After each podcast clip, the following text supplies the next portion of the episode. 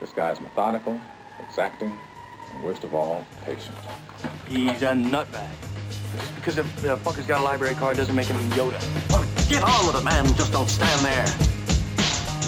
You ever get the feeling that everything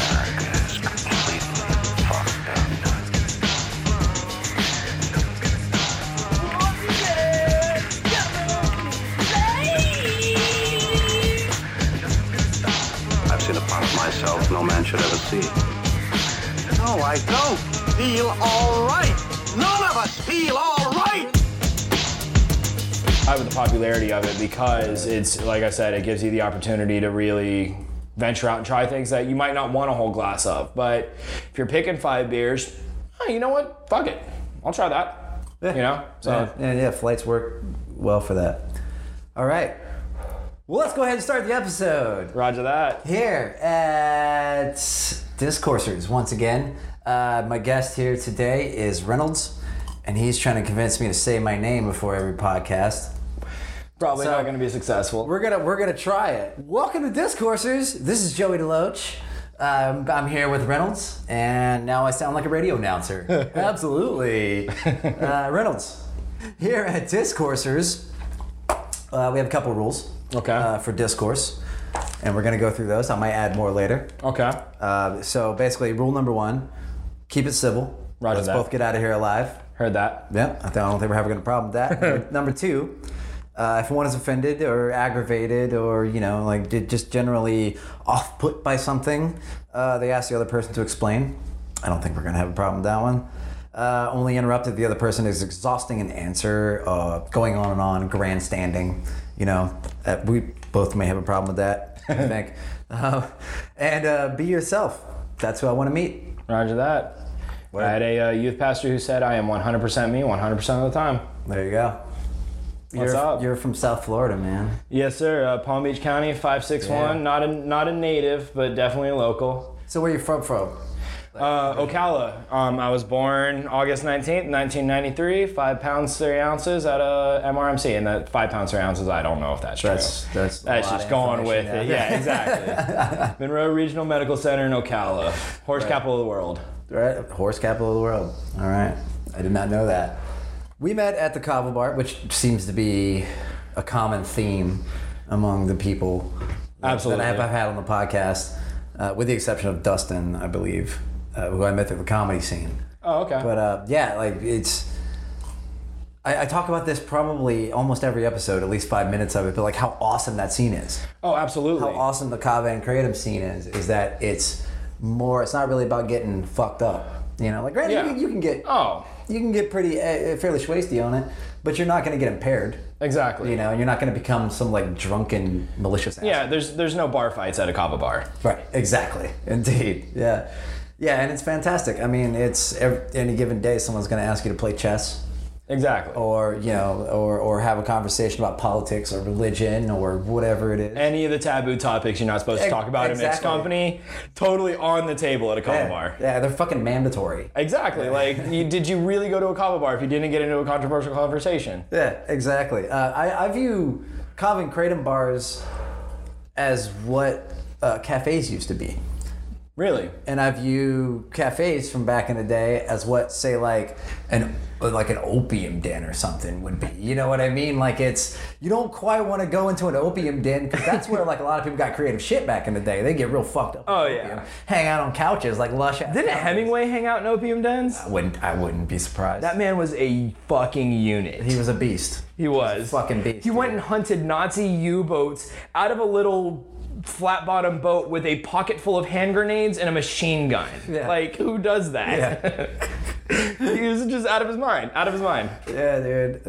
I mean, even uh, that was after spending a bunch of time in in jungles fighting with rebels and like all Oh yeah, shit. he like, contravened the Geneva Conventions like a fucking champion. They had him on war crimes, and he just got away with it. He walked in and was like, I mean, he. Like what are you what are you gonna do? Like Yeah. I, he, I, I don't know how he got away with it. I don't know what the political spectrum looked like back then, or how, Yeah. how all of that went.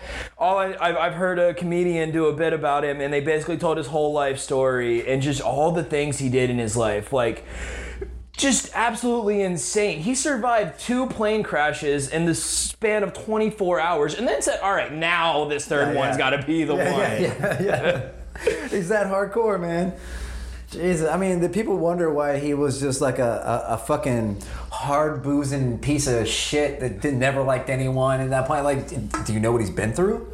Oh, yeah. Okay, well, if you knew what he had been through, then you wouldn't be so surprised at what he is now. Well, it started, I think, back in it was either World War One or World War Two, where he got injured, fell in love with a nurse who was working in his medical tent. They agreed to get married, so he goes back home at the end of the war to get all of his stuff, and he's gonna move out. I think it was in Italy. He was gonna move to Italy to be with her. Mm-hmm. Gets all of his stuff, moves to Italy, which at the time you didn't fly your stuff over. You you probably were taking a boat to Italy, which I mean, not an easy venture in and of itself. Gets all his stuff out there and finds out that she's left him for I think he was a poet or something like that, and it started this whole lifelong, uh, almost commitment to the idea that he needs to leave a woman before she can leave him. And it's why he would continuously, I think he did it like four times. He's probably got like 12 kids. Right. He would have an affair, divorce his wife, marry the other woman. Right. And that was repeated throughout his life until he was just all alone, living in, I think it was in Cuba where he ended up killing himself for the Keys. Yeah, yeah. It was Keys, I think. Yeah, the Keys, that's where the Hemingway house is. My sister was going to get married there. Um, right on. Some stuff happened, uh, and we ended up doing it. She ended up doing it in Gatlinburg, which beautiful venue in and of itself. I showed you the pictures. Right. Um, but yeah, she originally wanted to have it at Hemingway house. I hear there's a lot of cats there for some Yeah, reason. I don't know. He had a lot of cats. Is that what it was? I didn't know Yeah, Hemingway he had, a lot of cats. Lot of cats. And- Okay. And they're still being taken care of. Like it's still they're having babies and like being taken care Oh of. Oh wow! All right, I didn't know that. Yeah, it's fucking wild, man. You would think um, being a Florida native, I would know all of that. Yeah, but I mean, after you after you've been through so much shit, like like um, I was about to say Hitler. Jesus fucking Oh, Christ. Hitler was just you know he just misunderstood. it was just yeah, like Get the like, fuck yeah. of here. no, one really got it. So uh, It all goes back to a liberal arts college thing. Don't ask him about right, it. Right? Yeah, and you know what? If people just like his fucking paintings, everything would have been fine. So that just shows you, people, you just got to go out and like people's art, or they'll go out and kill a bunch of people. Yeah, support your local artists, or they'll commit mass genocide. Exactly. uh, so after you, after um, Hemingway has been through so much, you, you, I mean, and you, you were, you're ex-military. Yeah. Right. So you sort of understand it. You understand the fact that when you're in something that's so fucking regimented on death, yeah. it's regimented on like how to have a good, useful death. Yeah, I at 19 I came to terms with my own mortality and it's like we all kind of know we're going to die. No one puts active thought into what that's going to look like, what the repercussions of that are going to be. Um, and I I came to the conclusion that dying's really the easy part. When you die, you had the easy part. Everybody else that you leave behind now has to figure out how to go on without you. Um, At a at Kavikazi, we had a girl Sam. Um, I think uh, in three days is going to be the anniversary of her death. I might be off on the exact date, but um, she ended up killing herself. Um, and Hey, we don't promote no, other absolutely kava bars here. no.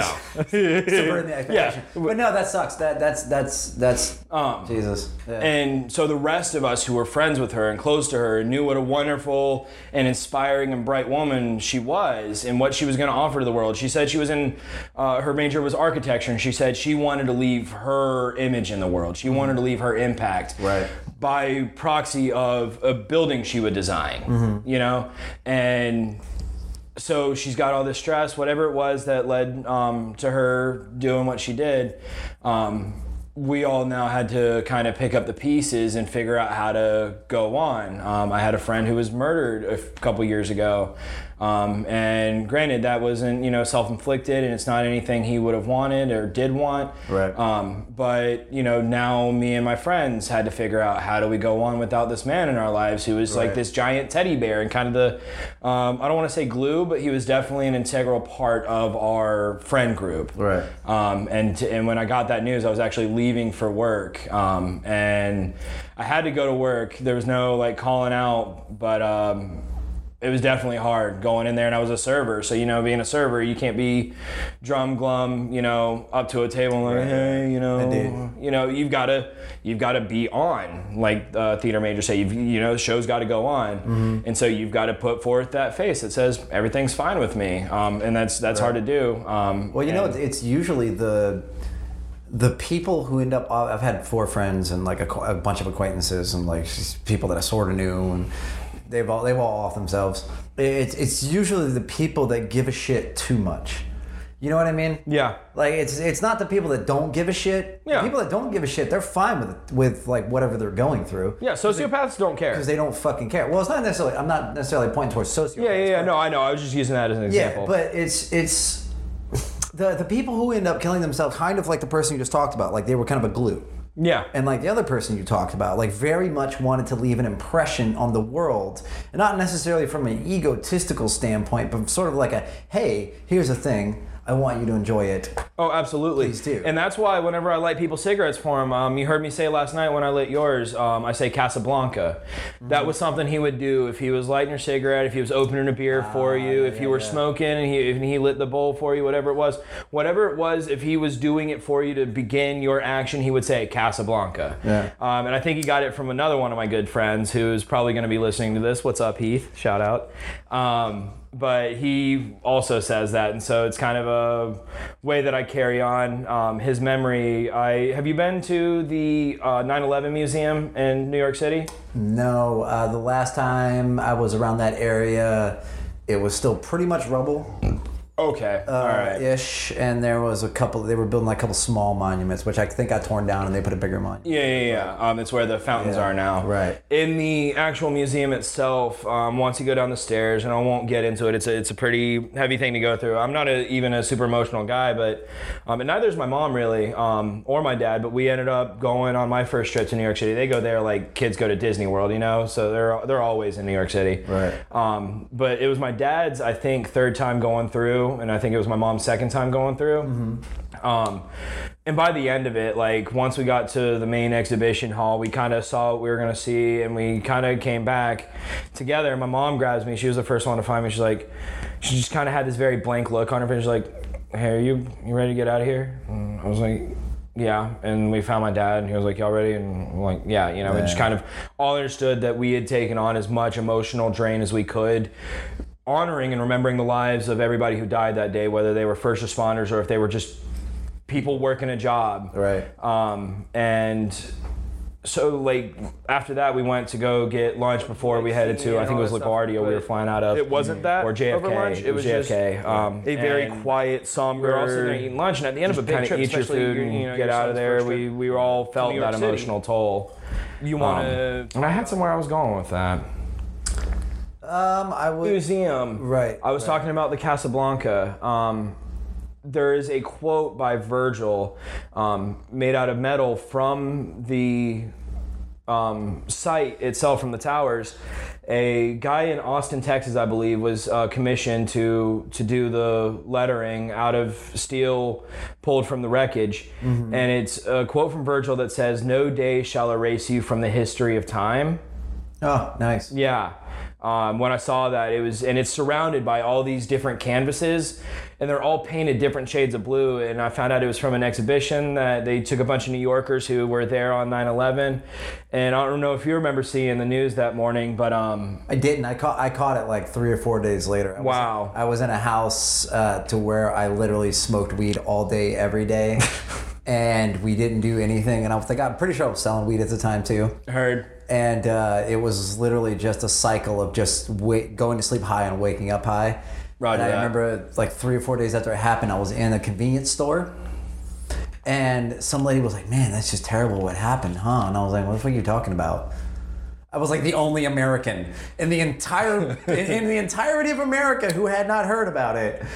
And she told me, I was like, "What the fuck? Are you serious?" Wow. So I went home because we just played video games, like Yeah. Nintendo 64. That gives away my age, but Yeah. getting high playing Nintendo 64 and shit, you know. And uh, yeah, man, it was uh, it was intense. Like when I learned about it, I was like, "Oh, I'm kind of glad I didn't learn about it right as it happened."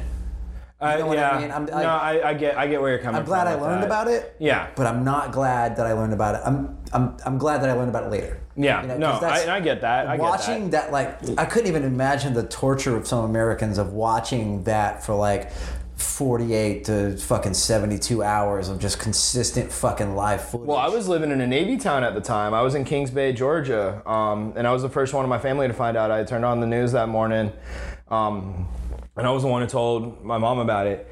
But a big thing that a lot of people remember, if they were watching it that morning, or if you were obviously definitely in Manhattan at the time, um, the sky was just not a cloud in the sky pure, beautiful blue sky. Um, beautiful fall morning by all accounts. It was, you know, cold and crisp in the air. Yeah, it was accented by this just pure blue sky. Right. And with this exhibition, a bunch of people who were there on 9/11 were all able to paint these canvases, mm-hmm. the color of the sky they remember it being that day. And so they're all kind of different shades of blue. They're all around the same you know, localized color palette, mm-hmm. but you know, they're all a little bit different from each other. And the idea being that we all maybe remember 9/11 a little bit differently. Maybe you had a family member who was in the tower, or maybe you were like me and little kid. I think I was eight at the time, who was watching it on the news. So maybe we all saw it and experienced it a little bit differently, but we all remember the same base fact of what happened that day. Right. And so it's surrounded by all these canvases that people had hand painted with that quote in it. And I, I take that quote to heart with everybody I meet, and whether they're with us or whether they're not, that no day shall erase you from the history of time. And I do things to carry on his memory, like when I light people's cigarettes, I say Casablanca. right. Um, I think it's very important to um, not live in the moment that took your loved one or took your friend or took somebody who mattered to you, but to remember them for who they were. That was a brief moment compared to years and years and years of knowing a person. There are much better memories to remember about a person than the fact that they just they, they, they fucked up. Yeah, and even with my buddy, he didn't, you know, he, he wasn't at fault in what happened to him. Um, he was had violence committed upon him, um, and I won't get into details just to protect the family and all that. Yeah. Um, but he had done no wrong. He was not in the. He was in his home. Um, so. Um, I, I wouldn't say that he necessarily fucked up, but um, Yeah. no, it's definitely it's definitely a, a, a flash in the pan compared to the, Oh, the amount okay. of time that I knew Okay, him. I was under the impression that he killed himself. no, no, no. Oh, yeah, okay. he was he was murdered. Okay, gotcha. Okay, Yeah. yeah, yeah. Okay, yeah. All right. Hmm. Yeah, that sucks. Yeah, Yeah, that's uh, I've almost been murdered a couple times. I have two. I've had I have about- two. I've had four guns and two knives. I've had a I've had a knife, um, and then I've had somebody beat me pretty pretty bad. Um, couple broken ribs, um, fractured nose. I had like nosebleeds randomly for like a whole month after that, and I never had random nosebleeds, and I knew it was because like I was basically jumped. Yeah. So yeah, I- I, I definitely don't have uh, haven't had guns in my face yet, but um, you know, fingers crossed that doesn't happen. Yeah, yeah. I was I was actually robbed. Uh, I want to say about eight months ago. Okay. Uh, yeah, I was walking home from Kung Fu. It was out here in Tallahassee. Wow. I was on Bronough Street, right over here, right on the other side of Tennessee. Is that how you say that? I guess. Bruno Brownout? I, I don't I- know. I I, have- try not to pronounce it. I have zero fucking clue. but uh, yeah, and so they they came up and they were a bunch of kids. yeah. Couldn't have been definitely not 18. They Okay. somewhere around 16 and 14, my guess. Uh, it was kind of dark, but three of them, only one of them had a gun, and they took my shit, which was like an iPhone SE, which you have, right? Yeah. there. Um, so I wasn't really worried about. Yeah, you know yeah, I mean? exactly. Yeah, I I mean, it's a trade-in value on It's a great high. phone. Don't get me Oh, wrong. yeah. It's super small, but it's uh, so they robbed that and my wallet, which had no money in it. But I was I was directing them through the robbery, right? So because they were young. And Yeah. I had already had, I already been robbed three, four times. Yeah, you this know was I mean? this. You you've Yeah. been to the rodeo a couple times. So I was like, all right, guys, what you're looking for is my wallet and my phone. You know, and they were like, yeah, yeah, yeah, yeah, yeah, that, yeah, yeah. And, I was And like, hey, by right. the way, you with the gun, aim it like at least put it in my face, something Yeah. like try to try to look tough. But I had just come from Kung Fu and I was all hyped up and shit. Yeah. Man, I was hyped up as fuck. and because I had just I had a bloody fucking lip and shit from that, and I was all hyped up. Oh yeah, you get beat up. And uh, and and I was thinking, it's like you get that gun a little bit closer, just a little bit closer, but he never did. But um, so they take my so, so they go to I give them the phone and they and I pull up my wallet and I go, hey guys, do you mind if I pull up my license? I don't want to have to replace it. Yeah. And they go like, cool, that's fine. Gracious, gracious robbers. I keep I keep my debit card behind my license, so I literally pull both out at the same time and put it in my pocket. Look at you being slick. So I hand it to him. I was like I said, my, not my first fucking rodeo. Yeah. And they fucking take off. They, they they run back over like the the right way down down a one way street, Bronough Street. And uh, they, they, I guess I can't see their car because it's in a parking lot over there, like across from Birds. You know? Okay. Like, Yeah, it's, but yeah, it's a parking lot you can't really see from where I'm at, so I don't, I can't see their car. So let's just start walking back to my house, wrong way down Bronough, right? Yeah. And uh, I take the fucking debit card and I throw it behind a tree because I realize that if they realize that there's no debit card, they might think that I took it out or whatever, and it's not. Going And if they come back and bomb rush you. Right. So I start walking down the street. Now I'm, I'm almost to this next corner, and a black car, like sedan style car, races past me the wrong way with no lights on, down this one way street, bust a left real quick, right in front of me on this fucking corner, and I think to myself, they're gonna kill me. So I immediately pull out my knife, which is you know this one right here. It's like all black, you know, so Yeah. you can't really see it. So I had it in my hand, and I was like, you know, like if I'm going down, I'm going down fight. Yeah, you do not go quietly into that good night. All three of them get out. Dude's not pointing the gun at me or anything, and I literally, I didn't try and run. I didn't try and do anything. I literally walked toward him, and I was like ten feet away from him. You were hyped. And I was like, I was like, I was like, what's up? And the fucking dude who had been like the ringleader, with, Yeah. you know, he didn't have the gun, but the the ringleader guy who was like the cowboy, literally has my wallet in his hand. He goes, I ain't even trying to lie, bruh. I'm not robbing you. You broke as fuck. And threw my wallet back at me, right? Hit me in the chest. I catch it. And I go, well, thanks. Put it back in my pocket.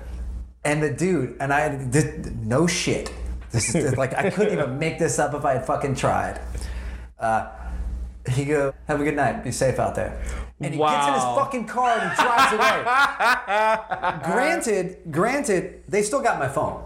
Yeah. So I'm not super happy about it, but at least I got my wallet back. Yeah. You know, with a bunch of like whatever was left in it. Yeah. I I opened the wallet and there was a one dollar bill in there they didn't take out. There was a one dollar. They didn't even take my dollar. oh my god, that's that's insane. I literally walked home. I used an iPad to erase the iPhone SE because I didn't want to track it. or Yeah. anything. I didn't even call the police. Yeah, like what are you gonna do? I was You like, because I didn't see the license plate or anything. You know Yeah. what I mean, what am I supposed to say? Like three young black guys with twisties in their hair and a black sedan? Yeah. You know what I mean? Like that's not gonna fucking do no, anything. yeah, exactly. So- you just described half of Tallahassee. Yeah, exactly. It would have for fucking most cities, you know. Yeah, I mean? Like, exactly. it's a cultural thing. That's Yeah. what black a lot of black kids are doing, you know. Yeah. And uh, yeah, so I just went home and I fucking erased the iPhone and I went on with my life. I was like, whatever. I was like, That's crazy. man. Yeah. So let's get into it. We started talking um, with uh, behavioral or um, moral Wait, wait, who's running this podcast, asshole? hey, Jesus. look, I'm just trying to take over, uh, take after Roman. Anyway, go ahead. Um, so I know we started talking with psychology. Obviously, now um, psychology major at FSU. Right, yep. Um, I want to get into um, clinical psychology. Mm-hmm. Um, looking to get my master's. I believe is going to be the next step Okay. in the evolution. Um, So you're working on your bachelor's now. I am I'm one semester away from graduating. Okay. Um, and like I said, I want to get into clinical psychology, um, which is the way it was explained to me is if you do counseling psychology, you can only do counseling. But if you do clinical psychology, you can do clinical, which I guess involves working like in hospitals and things like that. Um, or you can do counseling. So you can do both, um, only if you do clinical psychology. Okay. So uh, the goal is clinical psychology. Um, I have a big heart for veterans. Um, that and that that's the target group I want to work with. It won't You be want, ex- uh, but you, you want to work with mostly at wartime Yeah, wartime PTSD. Um, that, that's what I really want to focus on. Um, a lot of guys are losing their lives um, in a kind of metaphorical and literal sense.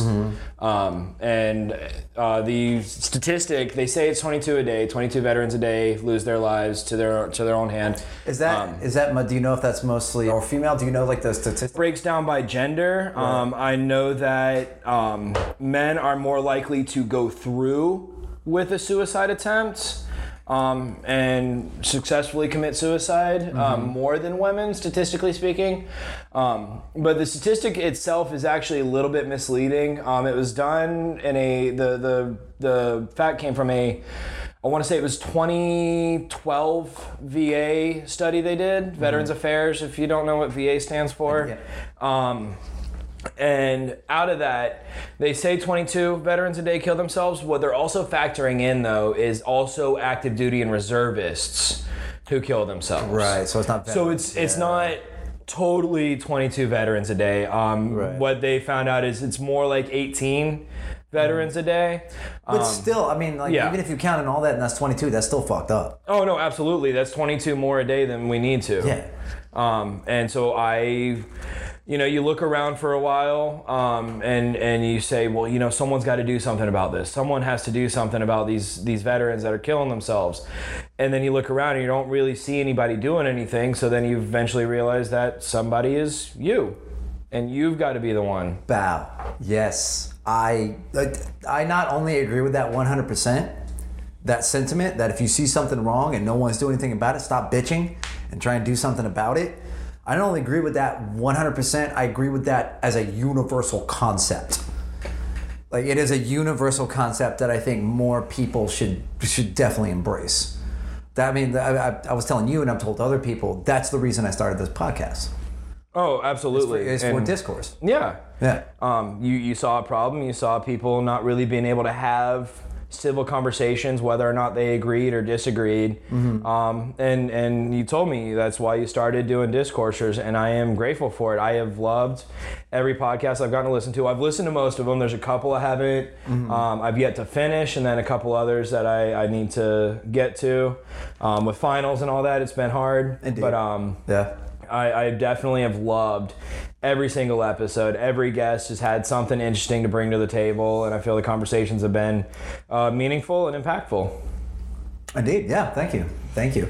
Yeah, it was weird. It was, and you know what? We're not gonna go off on that. That's like an egotistical, like stroke, stroking my ego. We're not gonna go off on that. But what we are gonna do is go back to what you plan on doing because we keep getting sidetracked. What you plan on doing with your masters? Okay. Yeah, and I believe you said something about uh, psychedelics as well.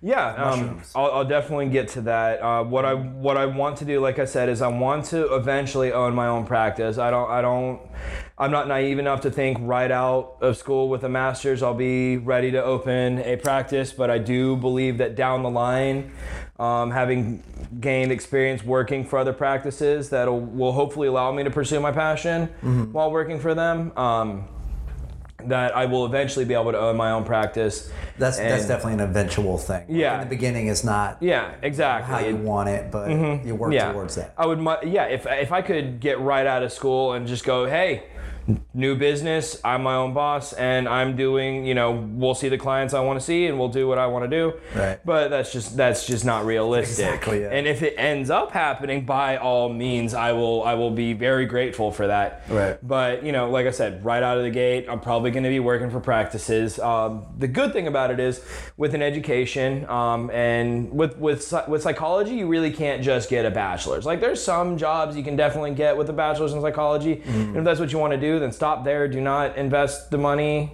for further education at the time. If, if, if you find what you want to do and you can do it with a bachelor's, by all means. Right. Um, and it's kind of why I'm a little bit jealous of other majors like business. If I could give a rat's ass about numbers and and you know all that stuff, Yeah. I would I would do a business degree in a heartbeat because with that you, you get a bachelor's and you can get basically any job you want. Right. But with psychology, the bachelor's in psychology to most jobs is going to say, oh, so you didn't really know what you wanted to go to school for. You just knew you wanted to get a degree. And probably if you're, you know, 18 straight out of high school, what it probably means is you just want to go to college, get drunk, and, you know, get laid, Yeah. and do that for four years before you go and get a job Yeah. which is another thing I'll touch on later. Um, trade schools, um, but um, yeah. So with psychology, definitely like it, it just looks to people like, oh, you didn't really know what you wanted to do, so you found what you thought might be an easy major and went with that. It's kind of like underwater basket weaving, gender studies, all that stuff. Not to say that they don't have their place, but Was that from PCU? PCU. Yeah, the, the movie. So it means that if you're going to commit to psychology, you really need to go that distance with it and find out is it master's level you're after? Because with a master's in the state of Florida, you can own your own practice. right. Um, or you're eligible to work for a number of different um, career fields within psychology. Um, is it a PsyD, which is a doctorate of psychology? Um, so it's kind of like it's like a uh, I don't want to say quasi doctorate, but it's not PhD level. Like if someone says I have a PsyD, like they definitely went for it, and they definitely had a course load significantly higher than probably what I will experience with a master's. Um, and not to say that later on down the road I might not be working for some. We need someone with this ID. You seem smart enough. We'll pay for you to get the keep working us for us for you know four more years or whatever. Oh, that would be you dope. know? oh, that would that would be that that's the dream to get somebody else to foot the bill for your education. Yeah. That's why a lot of these 18, 19, 20 year olds are just happy to have mommy and daddy's money paying for their education Right. because you know. Screw it. If I fail a class, mom and dad are just gonna pay for it again. But if you show that you're capable and you're competent and that you can actually bring something positive to that business, of course they're going to pay for that. That's Oh, an, yeah. It's an investment. Absolutely. Yeah. Uh, my buddies even said uh, he's working for Milwaukee Tools um, out in Lafayette, Louisiana, um, and they're gonna eventually pay, I believe. His goal is to get them to pay for him to go back and get his master's in business. Word. Because I don't know the specific area of business he went into for his bachelor's, um, but he's got a good paying job. He's got a good apartment. They gave him a company truck. Yes, Like he's pretty set. They sent him to Milwaukee for like I think either a week or a weekend, Yeah. and he was talking about all the great things he got to see there. The guy I knew in Tequesta who was afraid to kind of leave that bubble would never have had these opportunities. So it's why I said if I could do a bachelor's, I absolutely would in something that I could do a bachelor's for. But I just I there was no other passion and there was no greater purpose that I saw for myself other than psychology and working with veterans. These are men and women who have signed a the, the way a lot of ex-military and the way that a lot of military supporters will put it is you sign a blank check when you enlist. Right. You sign a blank check and the maximum amount that that check is good for is your life. Yeah. The ultimate end of all things. I mean, at 19 years old, I was in boot camp and I had to sign a will. And I had to figure out what amount I wanted that will to be for and Wait, my they, life they, they make you do a policy. will in the Uh, all right, so I didn't necessarily. It's kind of a again a quasi will, um, where you just kind of decide who your money goes to. So maybe that's just part and parcel of life insurance policies. Yeah. I'm not in insurance, so I couldn't tell you. Right. Um, but I had to at 19 years old go. Okay, I'm security forces. There's a chance that my job goes into combat, and there's a chance that in that combat that I could die. Right. So then, in the event that I do die, you know, at the time I had a girlfriend I was very much in love with. Um, I was even for a period of time hell bent on marrying her. Um, I, I mean, had that kind of PTSD is worse than military, though. So anyway, so you know I had the girlfriend, and you know I thought you know if I die, I would like this hundred thousand dollar policy to help put her through college. Right. Um, I had my parents to think about who would need to pay for funeral costs and all that kind of stuff. Um, and I had sisters who I would want to see do well in this life. So now, who gets what amount and who, you know, and I'm having to sit there and think about who gets money in the event that I die yeah. you know? And so it doesn't really hit at that moment because honestly when i was doing that i was probably on 72 hours of no sleep. We'd just gone and gotten our military id pictures. Mm-hmm. I looked like hell. They told us not to smile for our military id pictures.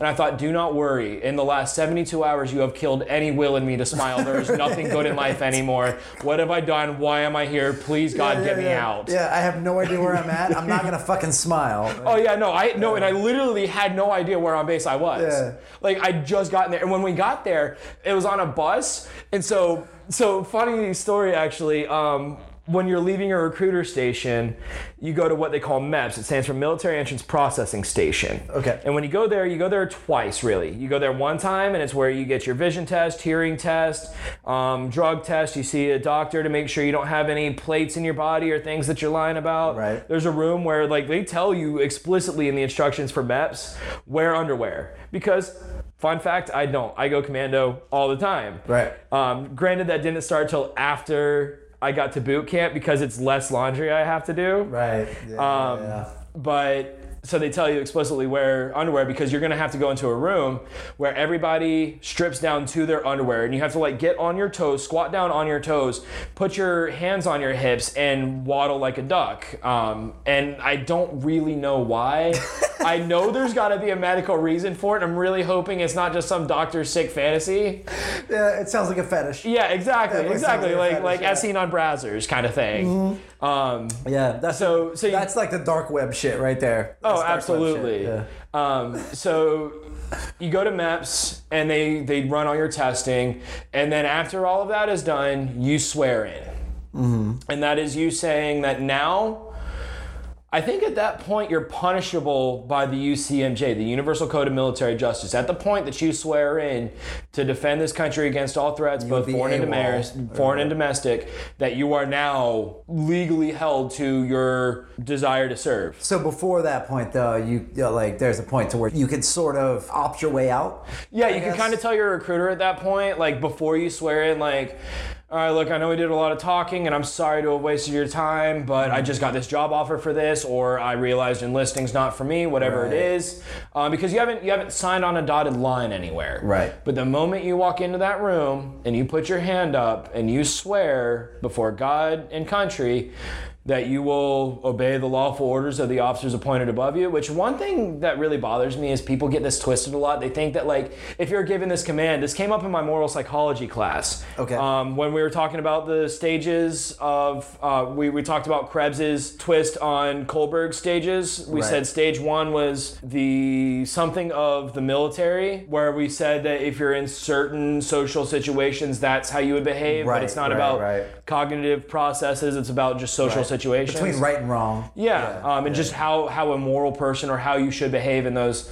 With um, my professor discussing stage one um, behavior of the military, where the the kind of keynote on it is you're just there to follow orders. Right. He made the example of if you have an officer and he tells you go into that village and kill everybody and rape the wives, that the military you're just following orders and that's what you do. Oh, you and mean I, Vietnam?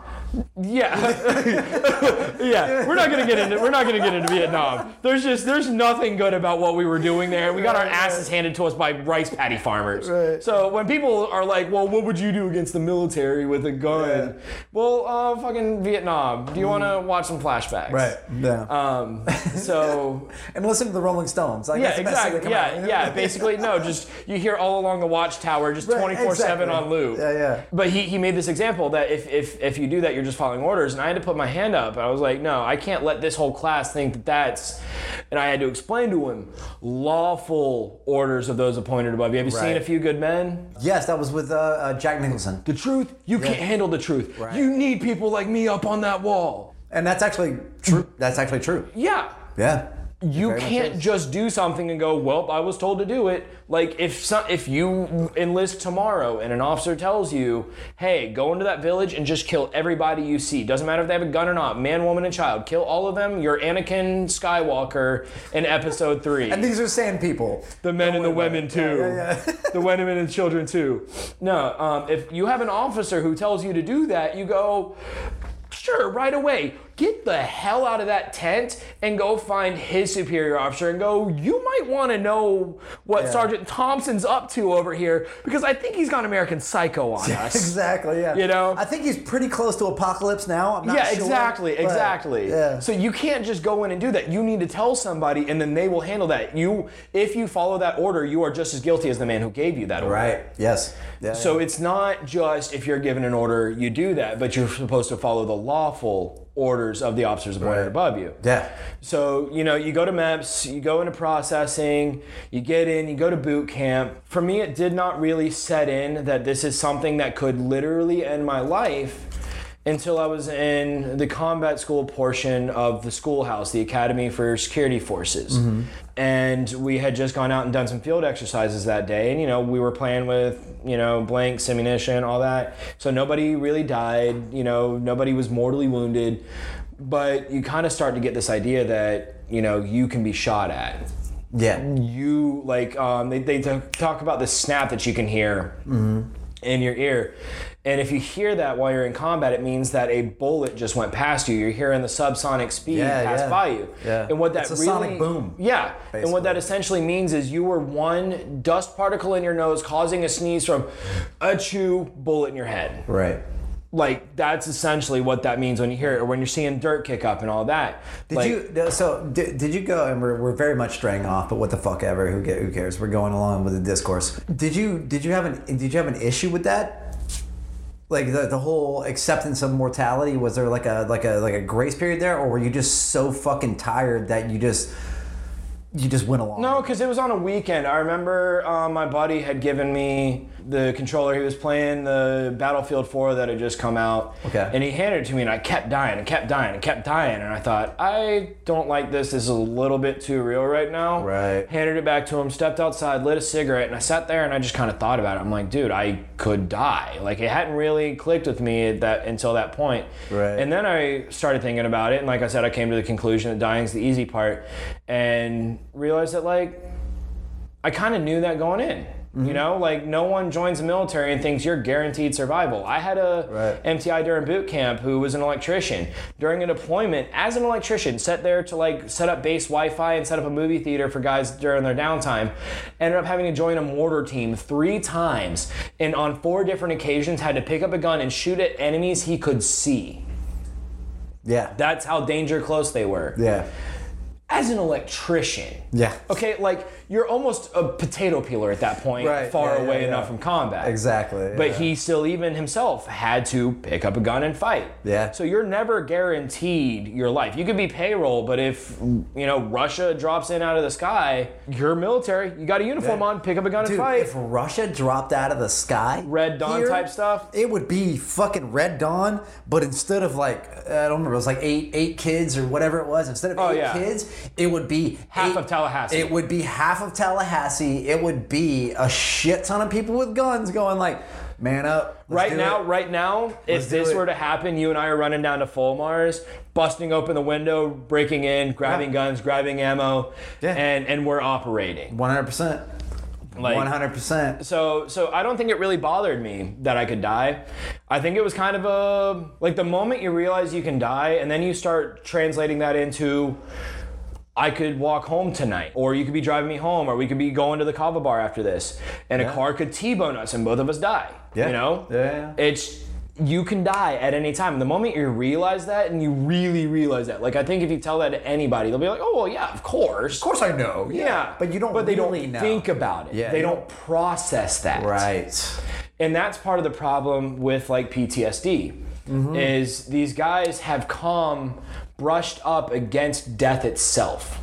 Mm-hmm. And even worse is what they call survivor's guilt.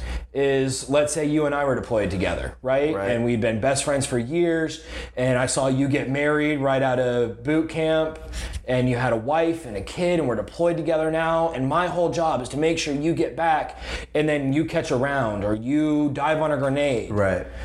I have no wife and kid. You know, I have my family, but I don't have my own family like you do. But I held you in my arms as you handed me a letter to your wife and said, make sure she gets this. And then that was the last thing you said. Like, Yeah, yeah. and then I have to come home with that. And then a lot of guys sit there and go, why am I the one back here? Why is he not the one back here? Why is she not the one back here? Um, and that creates a lot of uh, resentment of self. Um, What is that? What What is that called within the, the, the psychology uh, we we typically refer to it, as far as my knowledge takes me, as survivor's guilt. Okay. It is Okay. guilt based on the fact that you survived, as the name implies. Right. It is literally you're here, that person isn't, and whether or not they had a family, it could just Yeah. be your friend, but you loved them so much. Why couldn't you have been the one? And I think part of that You also, also should have been good enough to, to, to save them. You should have been good enough. You were trained enough. You should have been good enough. So you don't just go through combat school and all that one time. You don't go through convoy training and all that one time during that academy. Anytime you're about to deploy, you go to pre-deployment school. So if you're going to like Japan, pre-deployment school just looks like, hey, here's customs and cultures for that region, Right. And make sure you drive on the correct side of the road. It's more an ambassador thing at that point. It's it's it's it's Yeah, like more be, or less. Be ready, but be an ambassador Yeah. in a way. Like But if you are going to get deployed to Bagram, Air Force Base, right outside of Kandahar, Right. during spring, which I don't know if you ever heard of the fighting season. this fighting, se- like people stop fighting during the winter. No, no, no, no, no. It's like- called the fighting season because so you have your tribe, your group, your extremist organization, whatever it is, y'all need to get guns. Right. And y'all need to pay for training and food and you need to pay your soldiers. Uh-huh. How do you do that? You grow drugs. So you plant your crops, reap your crops, then you take them to market right. to sell your drugs or trade those drugs for guns.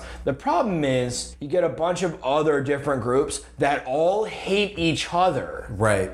And they're in this localized, like imagine if every MS-13, the Bloods, the Crips, everybody from everywhere in America came together to sell drugs and sell guns and buy and sell drugs and guns Right. in Tallahassee almost overnight Yeah. this place would turn into a war zone. Yeah. Now, instead of the military like they would be overseas, you have Tallahassee Police Department, Leon County Police Department, Sheriff's Department, all that.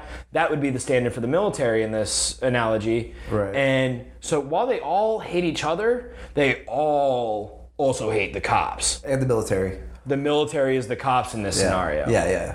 So all these tribes hate each other and Well, they, they're they going trained. They haven't trained troops within that specific area to sort of like like uh, local police or or That's a lot of what we're doing right now, to my Right. understanding. And, Yeah. it, and I will always say, and I- I've said this a bunch so far this podcast, I will always say to my understanding because I don't want to be the voice of authority. Right, yeah, Somebody else might be listening and they'll mean, go, well, no, he's got it totally wrong. Well, that's been happening since we initially fucking landed in Iraq and Afghanistan. Is that we've been trying to train, but the thing is, it's difficult to show them that there's a long, hard path ahead of you, and you're gonna be broke because we can't pay you. Your government's gonna pay you, but they're only gonna pay you a little bit.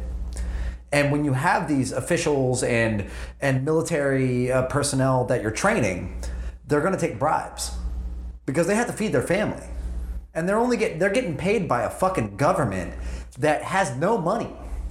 yeah. It has no money, so it's paying them jack shit money. Well, it's it's it's not so much the economics I think that we're focused on. Part of boot camp, for example, is the reason MTIs yell at you, DIs, DS, whatever branch you're in, you call them different things, but the reason your drill instructor yells at you is they create what we refer to as the suck.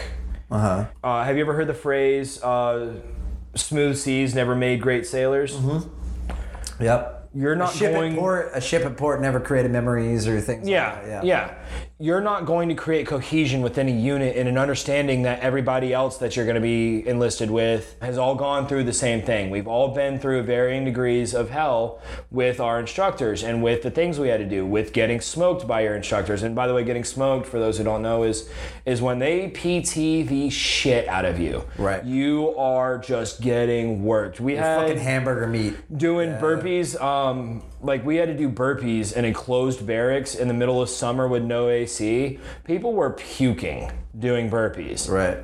and our MTI was like, "I didn't say stop, keep going." That.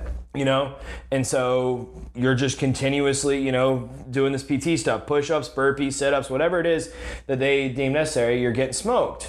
Or when you go to the chow hall, should you dare turn around because the green gelatin Jello looks really good with your with your lunch, if you dare reach for that, what we call the snake pit, which is all the MTIs for that barracks building. I've heard that from multiple. are going multiple to people. jump down your throat. Yeah. Roman can tell you about the Yeah. snake pit. He's come toe to toe with them a few times. Right. I was the type of person during boot camp where all the buddies that I had were like, anytime I got picked, singled out by an instructor, they would be like, "Oh God, Reynolds, do not mess this up." Yeah, yeah, yeah. But yeah. then, like, keep any- your fucking mouth shut. no, but any anytime they'd ask you a question, because they ask you a lot about like like who's the commander of the 343rd TRS, who is your you know drill sergeant, what's the uh, maximum effective range for a point target for the M4A1 Colt carbine assault rifle. Right. If you could not answer these questions, then they would smack the jello out of your hand, and right there on the floor, you'd have to start doing PT.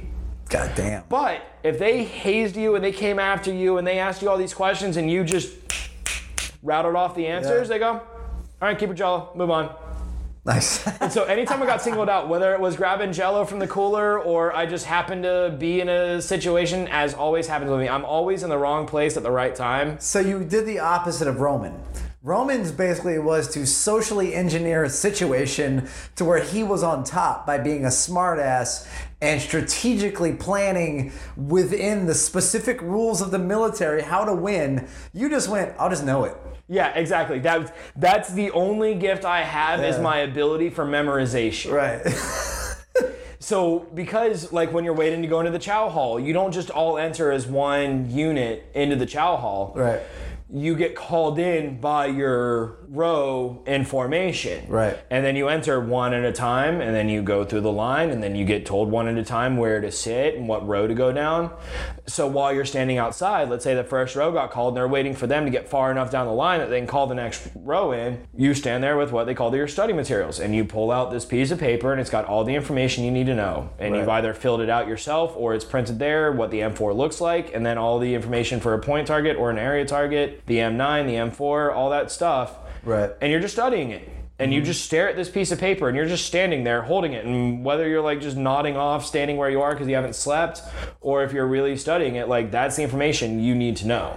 And that's one of my skills is I can sit there and if I look long enough at it, I can create a picture in my mind and I can pull like I can remember what the paper looks like, like what the sheet looked like Yeah. of my study materials. I can remember what the basic BMTG, basic manual training guide. So do you, do you think that skill helped you to the point you're at now because you you know specifically what was asked, what was uh, demanded. You you memorize all this stuff, so you know going into the psychology field, wanting to take care of veterans, specifically wartime veterans. You remember what it was like during the training, so you can kind of know what the conditioning is for the people. Now you don't. You might not know what it's like to uh, for an IED explode in front of you. Yeah. But you all. But you do know how they were prepared for it. You know Yeah. all the psychological conditions that they put into people. Yeah.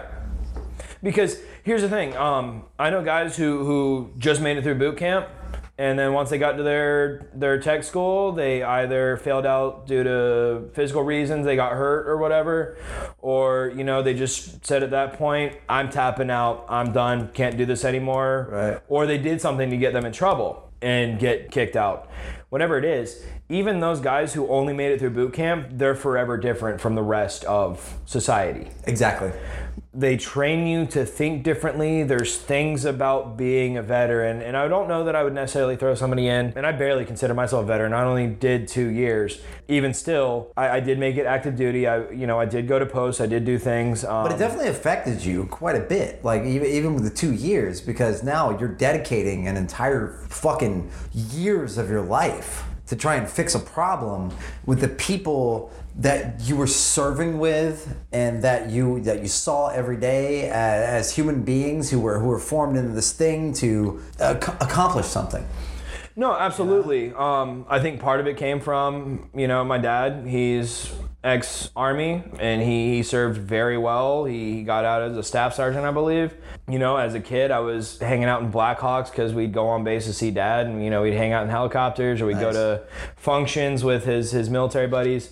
Then you know, being in that Navy town, you know, especially during 9/11, I remember seeing vehicles running through town because you know we didn't know being one of I think three nuclear sub bases in the country. It wouldn't be a far stretch to imagine that we could be a target. And then being military myself, it's definitely created a passion for people that I see as you know we, we have like marvel and you see these superheroes and they can do incredible things.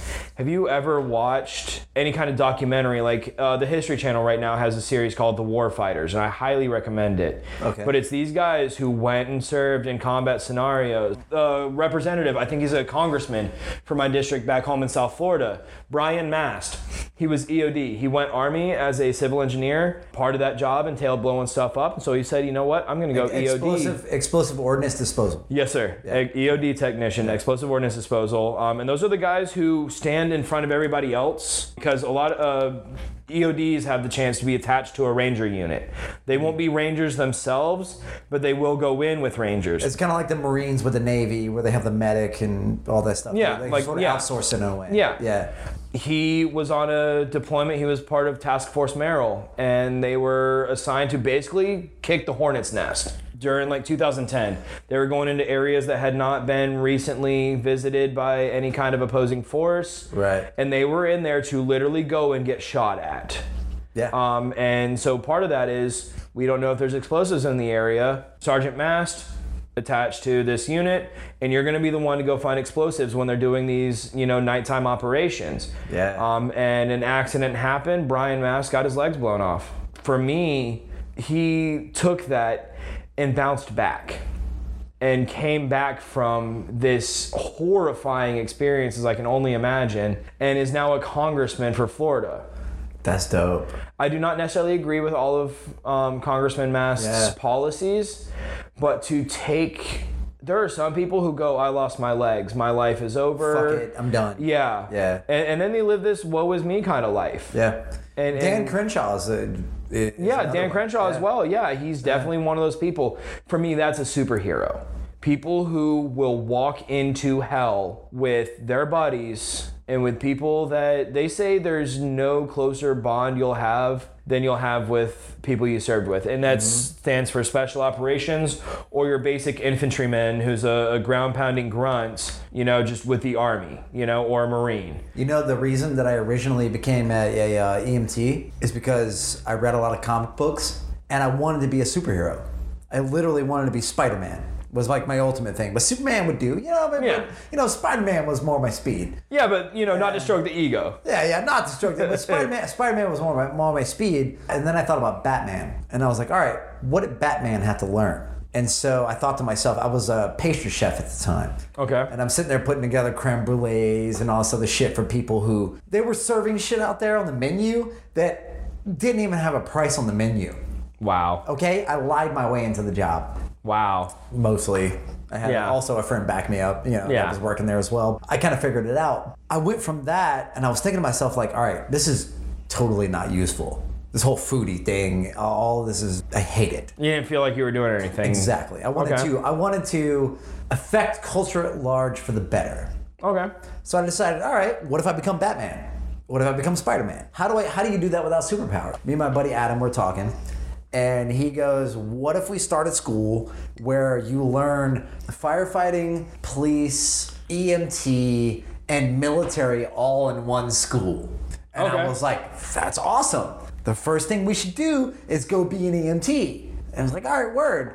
So of course that's a high ideal. You know what I mean? Like you can't learn all that shit. in- I mean, you, you possibly could learn it in one lifetime, but it's it would be rare. Yeah. it would be fucking rare. You'd be stretching. yeah. We go to EMT school. He drops out three quarters of the way through. I finish up. Wow, to come so far. Yeah, and I finish up, and I ended up getting into that shit hard for like six years, and then I realized as I was going along that every superhero, like when I when I view a superhero on film or comic book or whatever, I automatically think about their PTSD. I just, it's just an automatic thing. I think to myself, like Spider-Man has lost so many people. Yeah. And Spider Man has not saved so many people, and he tried his best Yeah. and he just could not do it at certain points you know? And i realize that now because i've seen people die in front of me. I've seen i've seen the the gore the the people that were fucking bloated from being in a lake or being in a house or whatever for a long period of time. And to see that you realize what toll superheroes take. But then you translate that to real life superheroes. You translate that to people who are going out and affecting the world. Whether you consider it like uh, just greats, like uh, like like Martin Luther King or or Gandhi, who you know had some problems. Maybe, Yeah. maybe with younger girls. Just saying. Maybe. But he did a lot of great Yeah. things for India. Just saying. Yeah. you know. You, you take a lot of those people that had this singular vision with this passion and they go forth and they want to be a superhero and they change the world. There's a toll on that. Absolutely. Like you you, you don't you don't come out the other end of that okay. no, not at all. And that's that's what that's that, that's the same thing with enlisting in the military. Well, I wouldn't say not. I won't say not at all. Um, like with Chris Kyle, he found a way to help veterans who are suffering from PTSD, right.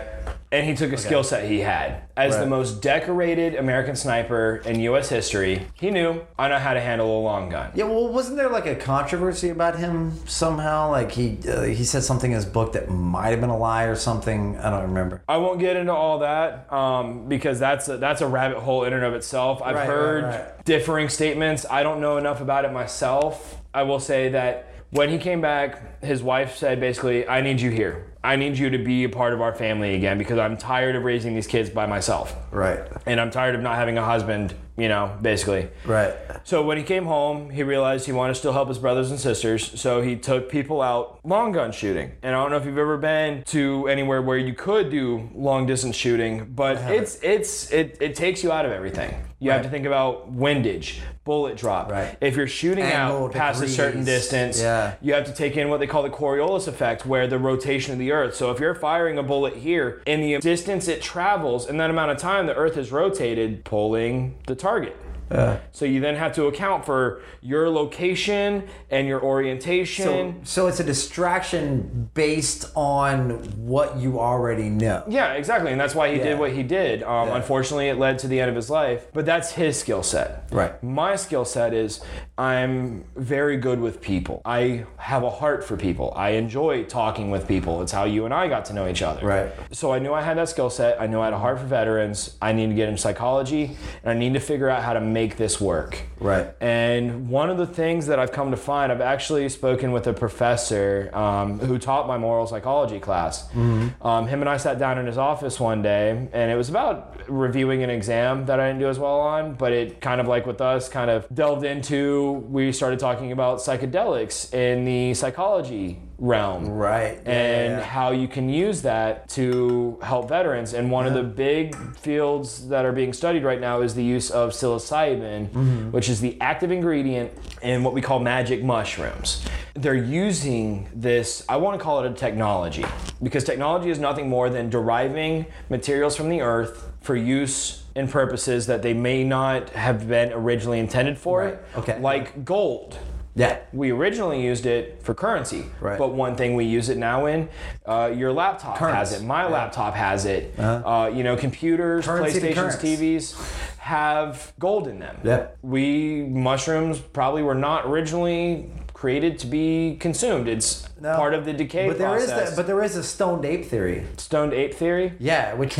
Uh, he was a he was a psychedelic. Yeah, yeah, yeah, I know. I know Terence yeah, McKenna. Yeah, Terence. Terence is what it is. Terence McKenna. He uh, he came with a theory that when the, the monkeys were evolving to like lose less hair, they were becoming more upright. That they ended up taking psychedelics, and that actually created our abstract mind. I appreciate and can enjoy the idea. I like to, and I, I, obviously this is a little bit ironic coming from a man of faith, but I like to work within what we can prove. And so while that would be fun to ponder on, what I do know right now is the studies that my professor was showing me. Because the way that I had perceived it was you would go to these inpatient facilities, and they're using veterans who were not responding to CBT, which we discussed, cognitive based therapy. It's where you uh-huh. get people to change their minds and their views on the world, the cognitive aspect of themselves and the world around them, Right.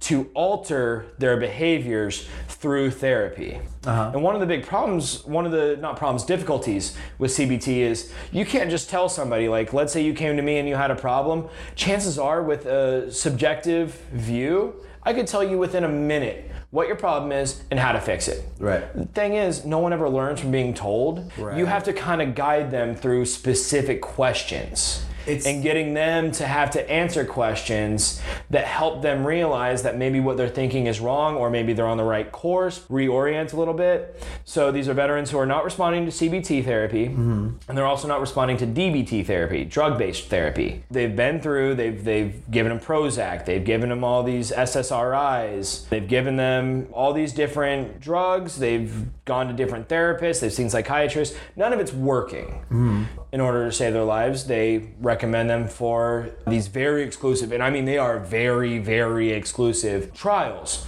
where they're taking the worst of the worst cases with veterans and they bring them to this inpatient facility. And for a few days, you go and let's say I'd never met you. You and I spend a few days, we, we set aside a few hours, um, and I'm sure maybe there's some counseling in, in between all this, but the main focus is you and I. Right. I come in, I get to know you a little bit. We share stories. I don't have to talk about what scars me. I don't have to talk about the friend who died in my arms. I don't have to talk about combat. I don't have to talk about any of that. If I want to, I can, but I can just BS with you. Here's the kind of guns I like. Here's the cigars I smoke. Here's how my wife is. Look at pictures of her. Look at my Right, kids. You know, yeah. we get to know each other. Do you like that new Netflix series? Like, Yeah. simple, simple shit. Yeah. So we get to know each other. And then after a certain amount of time, I think it's anywhere between three to five days of getting to know each other and building that rapport. Uh-huh. Then you come in and they go, So, you know why you're here? You're here for psilocybin treatments. And they give them a legitimate dose. They don't microdose, they don't, you know, wean you into it. They give you a full on, I think it's like five milligram capsules of concentrated psilocybin.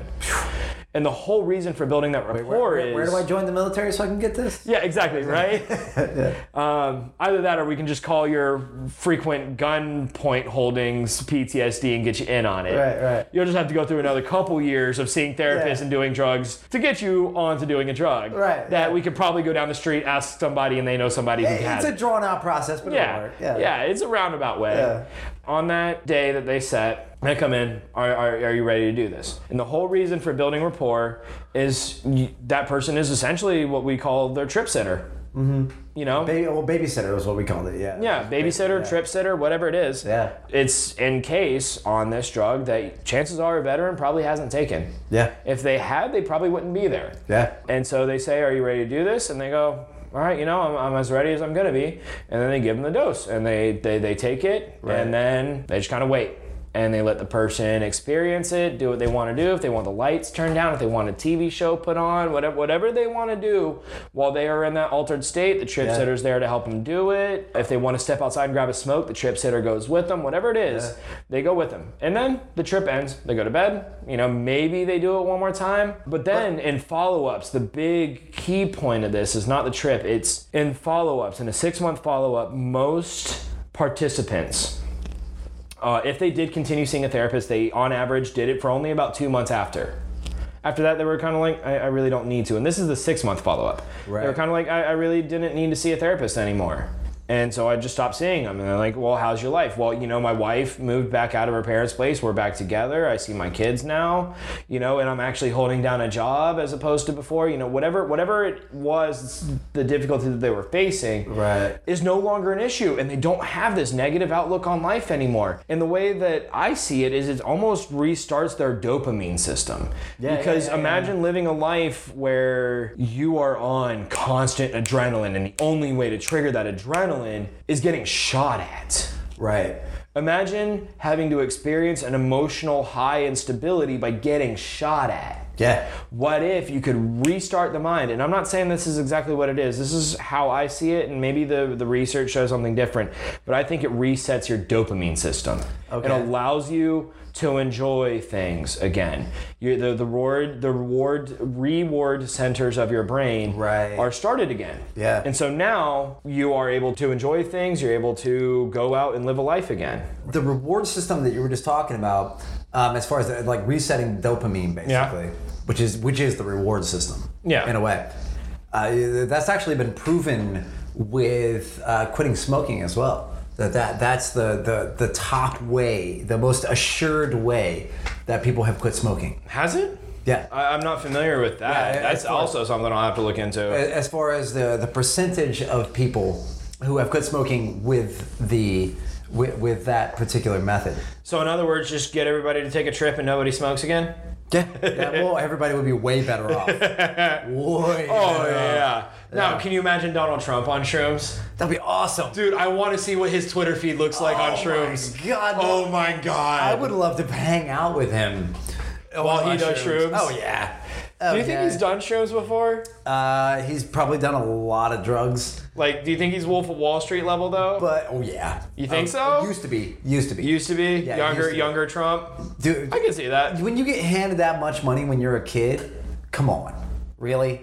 You're gonna do every drug and every woman under the sun. Oh yeah, no, I, I, yeah, I agree. I agree with that. And I'm sure like he didn't he didn't do mushrooms or acid like me or you do mushrooms or acid. Like if we were, let's just say, like we're we're we're definitely uh, people that question things and are more I'll, like I'll fully admit I've done mushrooms. I've Okay. done.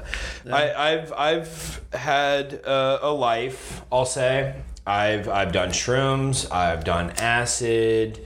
Um, I've done you know a list of other things. You know some I'm proud of, some I'm not. One thing I can say though is that having experienced those I guess moments to, to, to, to put it gently i definitely agree and obviously obviously i agree that with the research that's been done this is this is the first time to my knowledge that we are genuinely looking into a drug that will actually do benefit Right. to people mm-hmm. the problem is we're not legalizing it. And one of my big problems with that is where in the Constitution or the Bill of Rights do you see any addendum to drugs? not a single motherfucking point. Where in the Constitution do you see the founding fathers saying we want a free country but stay away from the naughty naughty drugs? Yeah, uh, nowhere. Do you think do you think the founding fathers smoked weed? I'm sure. I'm, I'm sure Benjamin Franklin smoked weed. Like he was a dude. He literally walked outside in a lightning storm, flew a kite. Is that true though? Because I've heard that, that that's not It entirely sounds true. like I mean the guy invented so much shit. He was very much like you know Einstein, right? Einstein used to walk out of his house in his underwear because he didn't think about okay, normal. but you know things. Einstein was autistic Yeah. as shit. Yeah, and I'm right? sure Benjamin Franklin was. And I'm very fucking sure anyone who comes up with that many great ideas, they're on an autism spectrum. It's happening. Like they're not they don't use processing power for normal social interactions. They use processing power for like solve problem, calculate, do thing, you know, they they figure out that thing. Yeah. That's what they do. They don't focus on the social Well, aspect. wasn't Franklin super involved? And, and I, I, I'm probably going to embarrass myself here. Wasn't he involved with the founding of the country? Yeah, absolutely. So you're telling me that he was both technologically and, or well, we won't say technologically, but scientifically and politically intelligent? Yeah. And he died of syphilis. so there's Son of a bitch. That's what gets everybody. Uh, uh, Vlad the Impaler died of syphilis. Or it could have been gonorrhea, but either way. Like, yeah, either way, he was drinking people's blood, Yeah. so really, what does it matter? He's just Yeah. lucky HIV wasn't around. Right. With the psychedelics, you're, you're trying to suggest that a all the people that done psychedelics, they know the power of it. You know what I mean? It changes your mind. Like it opens your mind. I want to disagree with that point real quick. I don't think everybody who does because I'm sure you've met the Wooks who do nothing but go to raves and they live only for the next festival, which I personally see as kind of a sad way to live life where the Yeah. only time you experience happiness is when you're on a cocktail of drugs, listening to just boosted bass and, and don't get me wrong, like I do enjoy some EDM music and I've got plenty of friends in the EDM scene. Some of who are probably gonna listen to this just because I'm here and they'll Mm-hmm. probably by virtue end up listening to the rest of the podcast if they enjoy this. Um, Nobody does. But- I, I even I don't. but they they live basically just to see a performer and do a lot of drugs. Right. So I personally do see that as a a, a sad way of living, but it's people's choice. Let Well, them that was me for that was me for probably about a decade. Oh yeah, oh, and, and I'm not saying I didn't but go I was through. doing, but I was doing, I was doing like festivals. I was doing, I was like helping throw parties where there was a generator in a warehouse when EDM was like way underground, and also gives away my age again. I'm 40, but I was throwing like underground shit, and d- just so you're 40. You were born in uh, 89, 79. 79. Yeah. I'm terrible with math. Yeah, that's, that's- not one of the skills I, autism gave me. I am as well. That's why I didn't bring it. up. Um, But you know, EDM and, and, and, and electronic dance music as we know it came from the gay rights movement, right? I would say it was a mixture of the gay rights movement and a very tribalistic, community oriented feel of music. A lot of tribal music throughout history. Okay, so you're not talking in the sociological term tribe. You're talking in the genuine definition yeah, of tribe. like throughout the history of mankind. Okay, like we, right. we had beats that were a heartbeat. yeah. That is a universal concept. We can all understand a heartbeat. We can all understand boom, boom, boom, Yeah. boom, boom. Which I think boom, is at boom. 70 BPM is the average beats per minute of a heart. Is that is that about right, Mr. I- yeah, DMT? somewhere like 70-ish area. Yeah. So therefore, 70 BPM music, because you can tell the difference between 70 BPM and 140 BPM, even though they're almost mirrors of each other. Right. And this is all stuff I learned um, working but, with DJs. But they actually drive the heart rate up. Is that if, You're, if you're listening to 140 and it's to mimic the heart they then rate, control the heart rate. it controls the heart rate, right? Have you seen that movie? Um, we Are Your Friends. No. It's um, a really good movie with Zac Efron about EDM music and being a DJ with very little to do about drugs. Like I know that Netflix came out with like XOXO, and that was just basically understand that the EDM scene is all drugs, and I don't think that that's fair to the DJs and the Fuck that. producers. Fuck that movie. Yeah. I'm just saying. I Yeah. haven't even seen it, but fuck that movie. You want to watch two movies that describe the rave scene? Groove, which was like an indie film that actually had Bill Paxton in it, was fucking phenomenal. Anything with Bill Paxton, I'll and watch. Traffic. I haven't seen was- Traffic. Traffic was a great movie. Um, it was a little on the more like Groove was more like centered on the underground. Uh, Groove was more like as it as it surfaced into the regular culture. Okay. but it was still it was still pretty good. But you're using you want to use psychedelics to help people sort of delve into their And own- specific, specific psychedelics. Uh, okay, I don't want. I don't want to okay, send right. people to an ayahuasca retreat. Right, right, right, right. Which I want to do personally. Oh, I, I, do. I, I definitely want. to I would like, love to try that. yeah, I'm just not eating for 24 hours before. Right. So, uh, so using uh, psilocybin, mushrooms with the therapy. Do you think that uh, do you think that kava and kratom is a good alternative to that? So it creates like a, kind of mind altering, but not really. Like it's only ever so slight.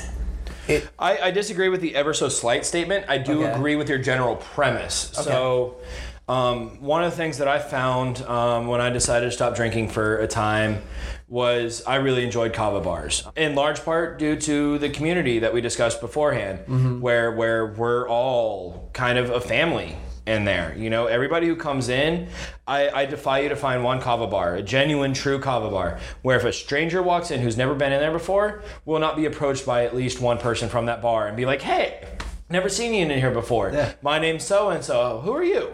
You know, Yeah. like, and that's happened every time I've walked into a new kava bar. Yeah. Um, I had the uh, honor of being able to go to uh, Kava Sutra in New York yeah. because Kava Sutra is from my own backyard. It started, I think, in Lake Worth is where the first Kava Sutra is from. Right. Um, and I'm sure the guys at Midtown um, can give you the full rundown. Oh, especially Charlie. Oh, especially Charlie. Yeah. Um, but I think, uh, like I said, to my knowledge, um, the first Kava Sutra was Lake Worth.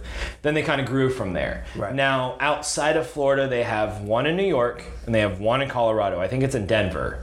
Um, but the one in New York City, New York, I got to go to during my family's trip to New York City. They gave me a, uh, a time during our like last full day in New York to be able to explore, and I knew exactly where I was going. I went and wandered for a little while to to get the feeling of being lost in a big city, which I really enjoyed. But after that, it was all right. Now let's pull out Apple Maps and find where's Kava Sutra, and I went straight for it. So you haven't so you haven't found a kava bar like a real full on meant to be a kava bar, usually kratom involved. Yeah, You haven't found one of those. I think you could say Kava Bar, and I think you can say Kratom Bar. Yeah. But I don't think you need to say Kava and Kratom Bar because you don't get points for redundancy. Right. We'll Yeah, just so- go forward implying kava and kratom. Right. But yeah, I have not found one kava bar that has not had that atmosphere of we want to know everybody in here. I tell people all the time, especially like my buddy um, who, if in editing we could erase his name because I don't want to point him out. But you know, people who are moving to new cities, if you really want to make friends, go find a kava bar. Go find a kava bar because there you will meet genuine true friends who really, really care about you and want to get to know you and will make sure that you feel accepted there.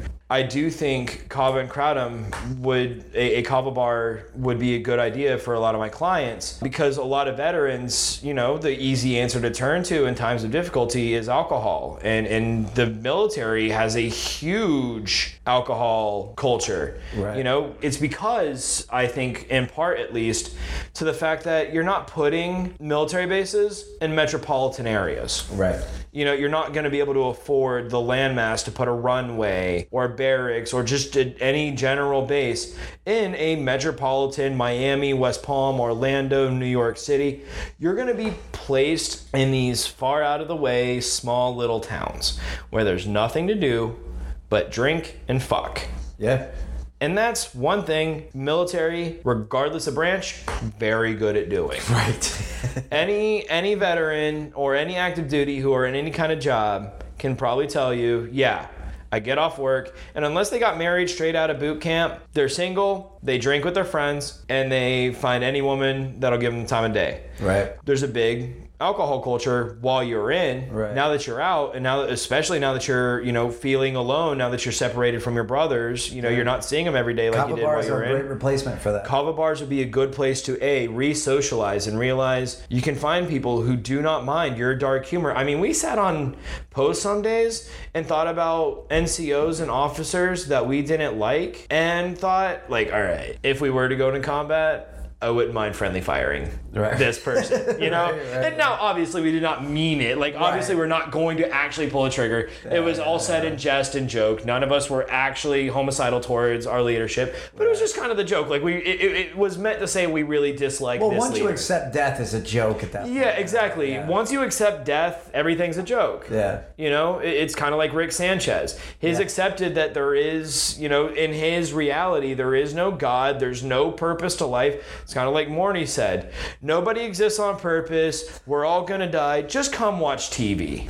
Right. You know? Yeah. Like, just do what makes you feel okay. Yeah. Yeah. Um, so you know, we would all make jokes about it, and we'd be like, "Well, dude, if I die, but it's in kind of a pussy way, can you at least like go to my funeral and tell them it was in like a like like I died a badass, Right. Like like if I get killed being t-boned in my car, could you tell people like I died getting hit by a car while I was fighting off a gang of like Hell's Angels? Right. You know, like could, could Yeah, you yeah, you know?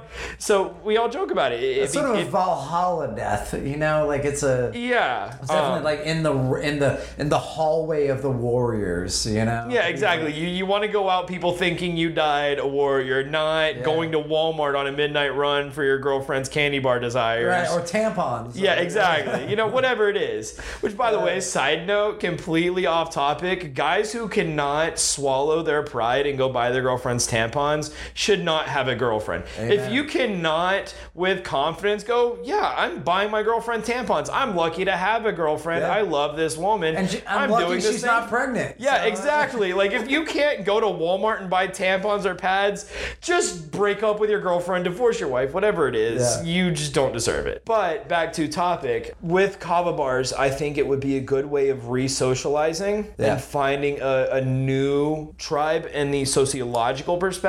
Right.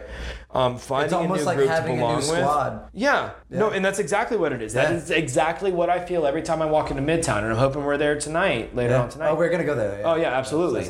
Because I feel like when I walk in there, as opposed to I won't name them, but other kava bars that I've been to in Tallahassee, I felt like and been given the punishments thereof of having different opinions. And there's there's a lot of kava bars, and I won't say even Right. a lot. There are kava bars that are more liberal in their operation. You know, And when it comes to a more liberal population of a bar or a place, there's less room for talk about. things that matter.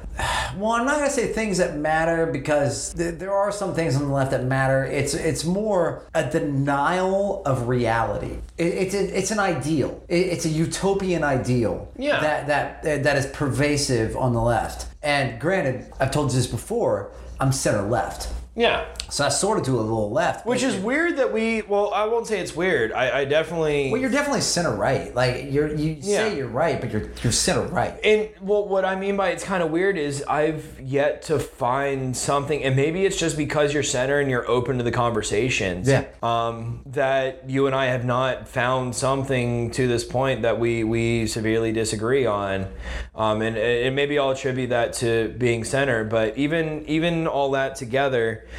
I believe that getting these guys with therapy, you know, they're seeing me, they have a, a, a immediate relationship to somebody who has a vested interest in their best interest. Because um, one thing that people tend to overlook when going and looking for a therapist is this is a finite relationship. And it's also a relationship. Right.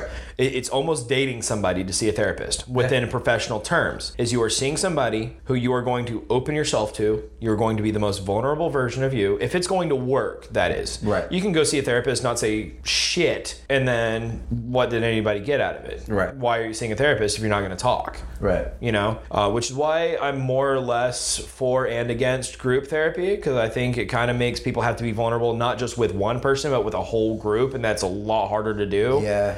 Um, we actually but- had a discussion with Leah about AA and how Yeah. it becomes a contest. oh a there way. was so much about Yeah. uh, leah with with her talking about aa where it's like you have to admit you're powerless no you're not powerless you can absolutely stop drinking but to it, it kind of passes the buck Right. But I'll, I'll leave that for another time. Right. Getting into kava bars, first of all, like I said, re-socializes them. B, have you ever tried drinking after going out to a night of kava or kratom? It sucks. It's terrible. You put one beer down and, and you're puking. Yeah. Like just kava and kratom with alcohol don't mix. Yeah. It- It's just a fact. Yeah. It will keep them from drinking. And it'll also provide them something that I know I feel my best and I feel my least depressed and my least anxious and my least worried when I'm having some kratom chilling out at Midtown. Yeah. You know? And so to provide my clients, male or female, whoever, with that opportunity of something that's still very, very not mainstream. No, no. Very few people, if any, are talking about kava bars. This is this is the version what we're looking at right now with like kava and kratom bars. It's very reminiscent of the beatnik culture, to where people were trying to find their own way and they were doing you know, like kind of these weird things like smoking weed and like no, that nobody really did. All these other things. They're trying to find a way to re reconnect. Like it's a bunch of lost people trying to reconnect and they're trying to reconnect because they've been so fucking pushed out from culture itself like all of culture they get pushed out to the outskirts and then they go all right well is there anyone else out here in the outskirts because it would really suck to be here by myself Well, do you think it's that people feel pushed out from society, or do you think it's that people kind of happen upon kava bars? Because my introduction, my introduction to kava came when I decided I was going to stop drinking for about a year, and one of my buddies was like, "Dude, I'm sick of going out. You're not drinking. I am." And I'm the only one, quote, having a good time. right So he's like, look, we're here in Clematis. Clematis Street is to South Florida to West Palm, like uh, essentially take every bar in Tallahassee and put them on a three block stretch. Right. It's where every every bar, every club that you would want to go to is in South Florida. There is one kava bar right on that Clematis Street strip called Taymana, and then there's another one off Clematis called Purple Lotus. I was introduced to kava by going out with my buddy who, like I said, he was tired of me not having anything to drink. He took me to a kava bar. He didn't drink because he was already drinking. Right. But introduced me to kava. I liked the way it made me feel. I liked the company that I was in while I was there. Yep. And the person explained to me that it's got that reverse tolerance aspect. You know, I'll give you a double for the price of a single. And you're a veteran, so I'll cut that single price down. Well, the reverse tolerance is a massive deterrence from going too far. You know what I mean? Like like with alcohol, it increases as you go along. So you have to drink more, and Yeah. more, and more, and more. Yeah. With kava, let's say like three shells of kava is your your your mainstay for like three weeks, a month. I wouldn't even say that long.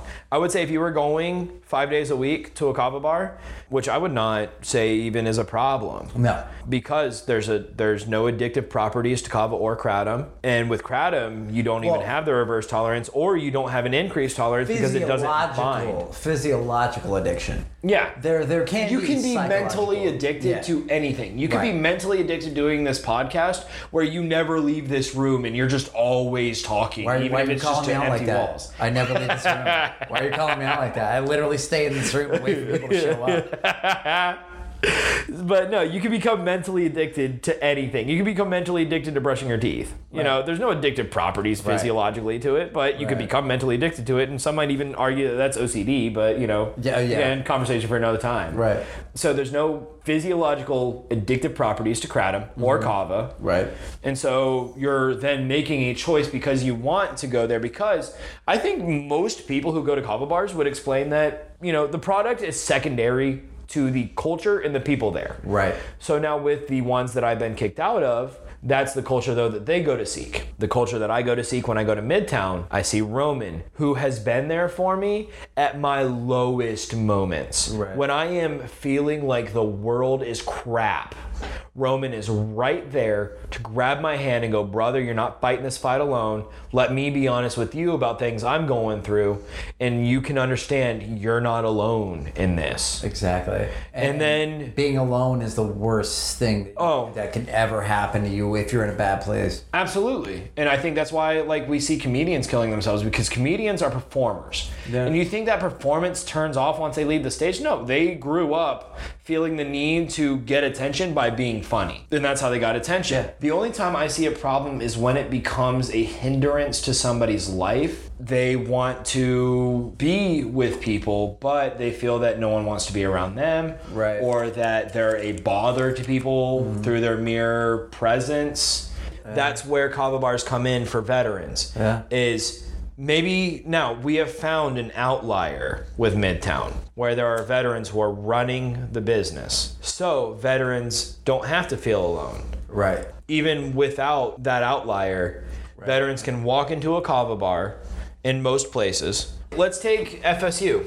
Like we mentioned before, most kids are there to get drunk, do all that stuff, but then find the FSU students who are going to the kava bar near GVO. They're there because they don't fit in with that crowd of people who just want to go get drunk and go, you know, do all those. I don't want to say miscreant, but you know, they, they're they're they're just not invested in that lifestyle. People who come to Midtown are now because it's so out of the way. Especially like as for me, an FSU student, I walk three and a half miles there and I walk three and a half miles home every time I go to Midtown. Right. But I walk that distance because the reward center in my brain allows me to feel connected, feel accepted, and feel like there is nothing I can't say shy of the couple rules that Midtown has, uh, which are reasonable rules, like Very reasonable. like with pedophilia. Like Yeah. you mentioned something like that, Yeah, yeah. you can get the hell out. Exactly. Yeah. Unless you're saying pedophilia is disgusting. Right. I feel that that is a great outlet or could be a great outlet for veterans, um, and that's what that's something that I would have to try on a case by case basis.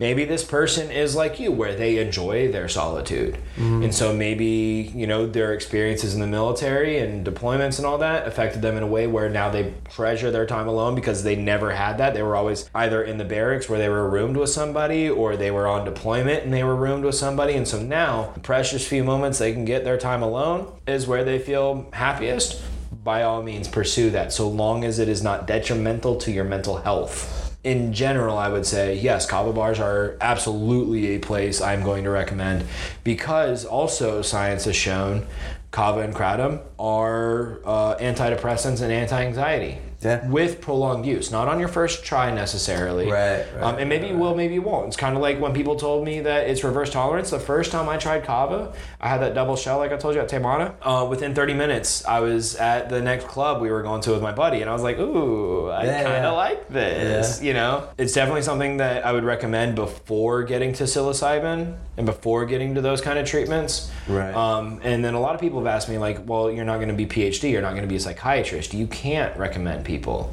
Something I've been told, you know, wink, wink, nod, nod, is Right. that if I were to say, as a mental health professional, I cannot recommend you do drugs. However, if you are interested in this course of treatment, here's a pamphlet with some information, Right. you know? Yeah, yeah, And yeah, yeah. direct them in that area. It's a shame that you have to slide that under the table because when it comes to something so severe, there should be no limitations on what should be tried. You know what I mean? Like No, when it com- absolutely. I think the only thing, because psychology's kind of been an undervalued field for a very long time. Even with kids, like we used to think kids could not feel depression. Did you know that? Um, in my abnormal child psychology class, I learned that we used to say depression was adults only. Kids can feel depression, it just gets exhibited in different ways. So kids will, uh, you know, let's say their parents are getting divorced and they're like three, four, five years old. They Right. know mommy and daddy aren't together anymore. Right. And So you're, say, so you're saying them. we should give them mushrooms? That's what you're saying. Yeah, give the kids mushrooms. no, absolutely not. That, I think that's how you fry a kid's brain. Right, right. All right, we're gonna wrap it up. All right. You fucking outlined a lot of shit that we should definitely pay attention to. PTSD, the the, the use of, of of specific psychedelics, psilocybin. There is uh, one thing I would like Yeah. to bring up. Um, Yeah. If you know a veteran or have a family member who served, there are hotlines, there are resources that veterans can reach out to if they are feeling depressed. I'm not currently in the mental health profession field yet. Um, it's something, like I said, I'm aiming for. But if you, I want to say, if you are a veteran and you're listening to this, there is a VA crisis hotline. Uh, the number is 844 395 1271. You can talk to a professional any time of day, 24 7. Doesn't matter if it's Christmas Day or New Year's Day, Thanksgiving, whenever it is. If you need to talk to somebody, I highly encourage if you're a veteran to reach out. And then if you're just, you know, the average person, you know, who's not a veteran, find your local here in Tallahassee. We have Big Bend, you know, wherever you're at, wherever you're listening. If you are feeling depressed, reach out, find help. There are people who are working those lines who are not just doing a job, they genuinely care about your best interest. So if you're feeling depressed, reach out, call a hotline. If you're a veteran, call that number I gave. Um, and, and make sure you carry on the fight, brothers and sisters. Awesome. Yes, absolutely. Please do because trust me, whatever you're going through, you're not alone. There are other people who know a, all, they- maybe not exactly, but they're they're they're they're able to target around the general area of what you're going through. Absolutely. Yeah, that's it. Joey, was thank a you for having end, me on. but hey, I loved it. it was a pleasure. Absolutely. Thank you. Indeed. And that's it for Discoursers. And as always, go fuck yourself.